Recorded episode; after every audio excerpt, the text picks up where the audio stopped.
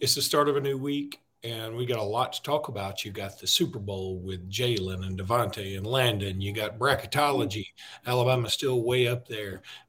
You've got recruiting going on. You got coordinator searches. But, you know, one thing that people seem to forget about but is always a lot of fun is the Senior Bowl.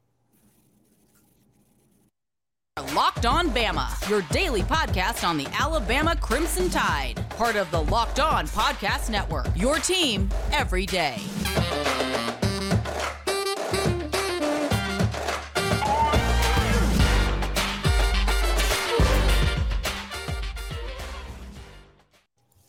Hey, everybody, and welcome back into Locked On Bama. Luke Robinson, that's me. Jimmy Stein, that's him. Jimmy, how are you today?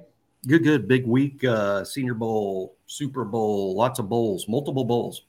All kind of bowls. And Kirby Smart has a bowl cut. I mean, it's just bowls everywhere. So, Jimmy, I do want to start out by giving a hearty and thorough congratulations to Jalen Hurts, Devontae Smith, Landon Dickerson, and Josh Job, who actually got a punch in, apparently, in the game yesterday. So congratulations to him. But four Alabama dudes will be playing in the Super Bowl for the Philadelphia Eagles. Therefore, I will be a huge Eagles fan. As if you ever listen to this podcast, you know my son's a big Eagles fan for absolutely no reason. He just always has been. And so I'm thrilled to death for them. I think that's fantastic. And, yeah, it's great. I mean, Jalen and Devontae playing up against Patrick Mahomes and Travis Kelce is going to be a lot of fun. Absolutely. The Eagles, my team as well, this late in the playoffs, and really happy for Jalen. I mean, the movie that they ultimately make about Jalen's life will be too hard to believe. And I mean, in terms of how – I mean, just go back to, like, when I think about – the quote low point of Jalen's time at Alabama is probably the Auburn game in 2017 when Alabama lost to Jordan Hare. We thought we might have lost a chance to play in the playoff. Jalen didn't play well at all.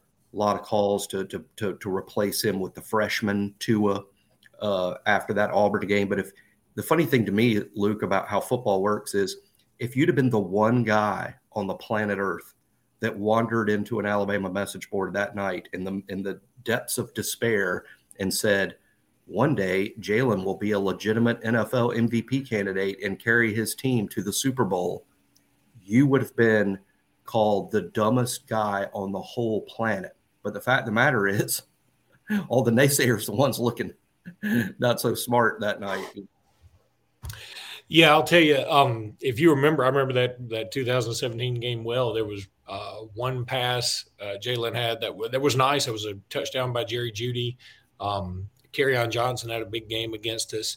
But I'll maintain this to the day I die, and maybe this is my inner Bama speaking, but had Alabama played Tua Tagovailoa, like, say, after halftime of that game, then I believe we would have won the Auburn game. But what we might have gone to the Georgia game, and now Georgia would have had time to prepare for Tua, a week, and maybe they beat us. And so maybe in the SEC title game, maybe we probably still would have gotten in the playoffs. So, but they would also have the little bit more of a Tua playbook, because the second time Georgia played Tua, people forget this, in the SEC title game in 2018. They had some time to prepare. They played him pretty doggone well. So right. Now they had a year to prepare for him, but they played him pretty well. But yeah, you're absolutely right about that. That game was. It's funny how life works out. I mean, because frankly, I think that game and the subsequent Clemson game where Jalen was very mid. I mean, he just wasn't very good in that game either. He was okay. You know, his best touchdown pass was to Deron Payne. I mean, that's bad. And then, of course, in the Georgia game, he was practically abysmal in the first half. But I think that helped define him. I mean, he actually had an interview in the Eagles game beforehand and said, I wouldn't change anything. You know, I needed that. It hurt. He said it hurt, but he needed it. And sometimes – you know, a friend of mine once told me when I was going through my divorce, said, you know, and I know this is a very famous saying, but tough times don't last, tough people do. And it's hard when you're in the middle of the tough times to buy into that. But when you're out of the tough times, you can go, okay, that helped shape me, you know, and it helped me get through. And now I look at life a little differently. And I think that Jalen Hurts it certainly shaped him and helped shape his career, because you cannot phase that man. It was sad when you got divorced from Jalen Hurts. It was sad. But, you know, Jalen, I'm glad Jalen's happy now. I just want Jalen to be happy. Jalen's happier than you are over the divorce. And you know, what's weird is he wanted me to have the kids. So I got the kids. He got the, you know, he got the gold mine. I got the shaft, Jimmy. Yeah, I think that's off season. You're headed for a big old alimony check, pal. I know. Nobody's pulling for Jalen Hurts more than I am. Speaking of that, I mean, Jalen could be the first NFL's first gazillion-dollar man. You know, I think he's going to get a minimum $40 million a year. Just a question of, are the Eagles going to commit to him for 10 years? I would guess with as much running around as he does, they're going to be hesitant to give him a 10-year deal like Mahomes got. So I don't know. About 7 times 40 is $280 million. That'll probably do him. Well, but here's the thing, Jalen, our main man, a former Tiger, Bama alum, graduate. We need what do we need? Like $75 million for a new basketball arena? 2 years, baby, and you got that thing paid for. You talking about Jalen Hurts Memorial Coliseum? Is that what you're talking about? I'm talking about Jalen Hurts Memorial Coliseum. Now, let's also talk about Devontae Smith. And first of all, Devontae's best play yesterday really shouldn't have counted. It was I hate to say it's a drop because it makes it sound like he just fumbled it away, which didn't happen. He made an unbelievably acrobatic attempt at catching the ball that it was almost impossible to control, but he was smart enough to get up and say, you know, let's go. I guess this means let's get up to the huddle. I mean, get up to the line. Yeah. That's ACL for that. ASL. What's an ACL? ACL is more of a football thing. I think ACL is more of a language thing. What the heck are you talking about? American Sign Language? Is that it? American. You know, I do remember my daughter used to do, I think this was more like when Selah was really young and like she would like something, she'd be dancing and the song would go off. She'd go, mo, mo. And I remember that. That's what he was saying, like more. Maybe he was signing. Anywho. I'll bring it up because if people seen the press conference with Nick Sirianni when the game was over, and he has 3 young kids, and his 2-year-old daughter seemed to be trying to sign everything that was being said, or that's what it kind of looked like she was doing, and he had to make her stop, but it was funny. Well, I'll tell you, look, I've been to Philadelphia a bunch of times. I really like Philadelphia, but it's a rough town. I mean, nobody's ever going to say it's not, you know, you're battle tested if you grew up in Philly, right? But it's got 2 of the nicest dudes that you'll ever know. I mean, these 2 guys are perfect for Philadelphia because all they do is put their head down, put their nose to the grindstone, work their tails off, and understand that they're also blessed athletically, but they don't take that for granted. They don't talk a lot of trash. They just go out there and win ball games all the time and make unbelievable plays. They don't talk about, I'm going to get mine, you know, all that stuff. They just go out there and do their job and do it with an incredible workmanlike attitude. And I would put Landon Dickerson in that category a little bit. And, you know, Philadelphia is going to love these guys forever. There's going to be a statue of Rocky, and then there's going to be Devontae, and then there's going to be Jalen. The pigeons will be happy. All right, buddy. Let me tell everybody about FanDuel. You know, I forgot to say this, so I'm going to say it now. Thank you for making us your first listen. And this episode is brought to you by FanDuel. We're really excited about our new sports betting partner for Locked On, because they're the #1 sports book in America, and that's FanDuel. Look at this little crawler or whatever you call that thing that there is, layover or whatever, overlay, maybe overlay. A layover is in an airport. New customers join today and get started with $150 in free bets. That's guaranteed when you place your first $5 bet. So all you got to do is place a $5 bet, and you get $150 in bets guaranteed. That's cash money right there. Just sign up at FanDuel.com/lockedon, FanDuel.com/lockedon. Make every moment more. FanDuel has all your favorite bets, from the money line to point spreads to player props. So, I mean, when the Super Bowl comes around, it's like you want to bet on the coin toss. You want to bet on which official makes the first call, whatever. Do it right there at FanDuel. Plus, you can even combine your bets for a chance at a bigger payout with same-game parlay, all on an app that's safe and secure and easy to use. So football fans, don't miss out. Place your first $5 bet to get $150 in free bets, win or lose, at FanDuel.com/lockedon. Make every moment more with FanDuel, official sportsbook partner of the NFL, and that's kind of a big deal. Also want to tell everybody to check out Locked On College Basketball. Maybe the Alabama stuff has subsided a little bit, so you can check them out now and listen to them. And look, it's time to get into bracketology, time to get back into the SEC play. Locked On College Basketball will have you covered. Go check them out. Their podcast is absolutely awesome. All right, Jimmy, one thing you're working on are the 12 guys, draft-eligible guys for Alabama, and a lot of those guys are at the Senior Bowl. And you're working on a little thing for On Three about that, so why don't you just run down this list? Sure. Well, it's not just – I mean, I think as of this morning, I would project, and I'm going to project 12 players from Alabama that will be drafted in April, which is an amazing number. Before Saban, Luke, I specifically remember that before Saban, 6 was like a lot. 6 was like near – it wasn't the record, but 6 was like well above average, and was sort of like a target number for Alabama pre-Saban.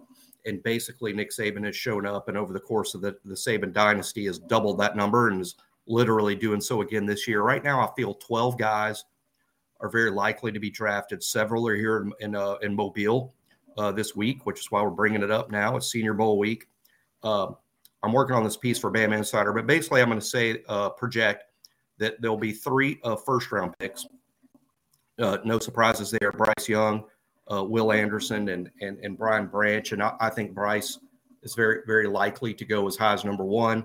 I think there could be a trade with the Bears from a quarterback-hungry team like the Texans or the Colts that could move up to number 1 and select Bryce.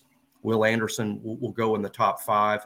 I think a good marriage for Will in the top 5 is the Arizona Cardinals, who among the top 5 teams specifically will be looking for a pass rusher in this draft. So I don't know that you can pencil Will into the Cardinals, but that looks like the betting favorite this morning. Brian Branch will go at some point in the first round. I've seen projections as high as number 10, as low as number 30. Fun, though, that the one projection I saw that had him going 30 was to the Eagles, which would be fun. You know, I know Brian would like to go higher than that for the money and the prestige, but adding another Alabama player to the Eagles, and the Eagles do need help in the secondary. Branch would be fantastic in Philadelphia, but those 3 will go in the first round. I think there'll be 9 other Alabama players taken. Several of them are here in Mobile. I think Jameer Gibbs will go probably day 2. That's round 2 or round 3. I think as a third down back and special teams player, he'll be highly valued and will go day 2. I think Cam Latu will be drafted, most likely day 3. I think he's trying to prove in Mobile this week that he's a day 2 guy and not a day 3 guy. Right now, I'll say day 3, but I wouldn't be shocked if Latu moved a little higher. He's got the quintessential NFL build, and he'll prove this week that he's a leader. He's trying to prove that. 2 offensive linemen are in Mobile this week, Emil Ekiyor and Tyler Steen. I think they're both likely day 3 guys. Guards don't typically go very high in the draft. Ekiyor will be one of the better guards in the draft, but that's still probably a day 3 thing. Tyler Steen is in Mobile. I think the NFL with him is eager to see, are you a tackle in the NFL where he's always played in college, or is he a guard? And I think that's the question that scouts have for Steen this week that he's trying to address. On the defensive side of the ball, Byron Young has a chance, I think, to go day 2. He's trying to prove that this week. There's a great defensive line group in Mobile. Byron's working to prove that he belongs in day two of the draft and not day three.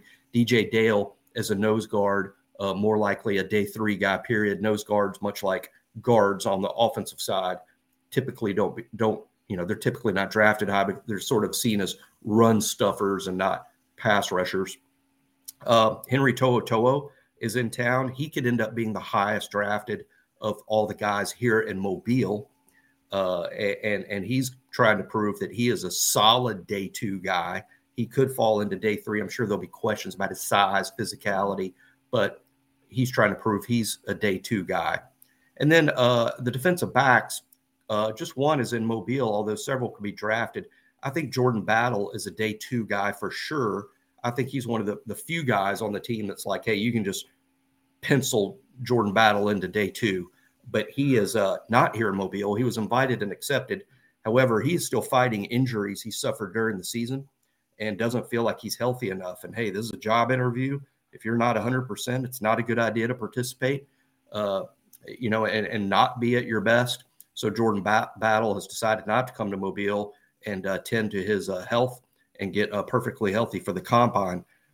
Eli Ricks went pro early, so he is, of course, not eligible to be in Mobile.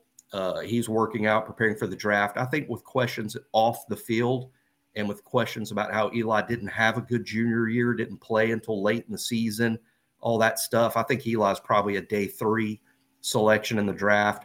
And that'll be your 12 guys. A couple other guys are here in Mobile, though, including DeMarco Hellams. I think Hellams is proving that he's draft worthy. That's the thing for Hellams this week. There'll be questions about his speed, his ability to play in coverage. He can answer a lot of those questions this week, so it's really good that Hellams is here. We'll see if he can perform well enough to get on some draft boards. So, but he would be player number 13, assuming he was drafted.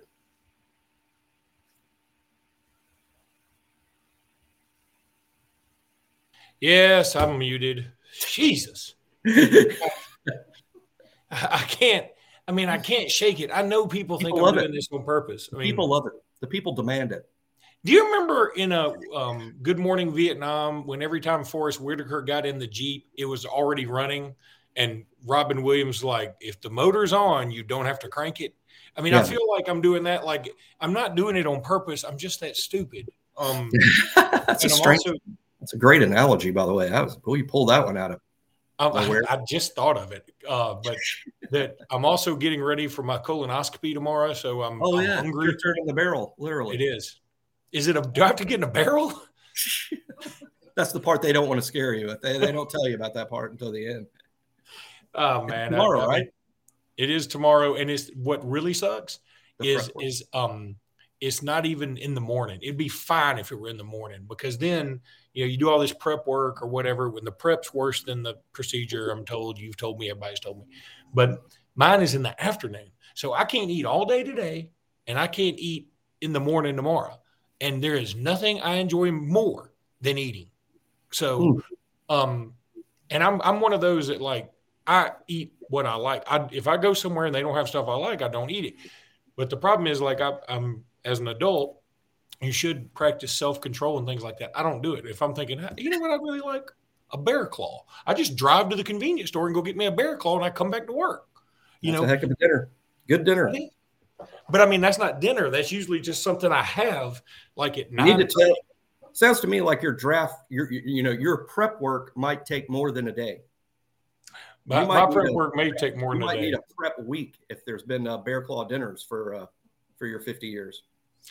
I'm afraid when they do this thing, they may have to do a lot over it at the Goo Goo Car Wash.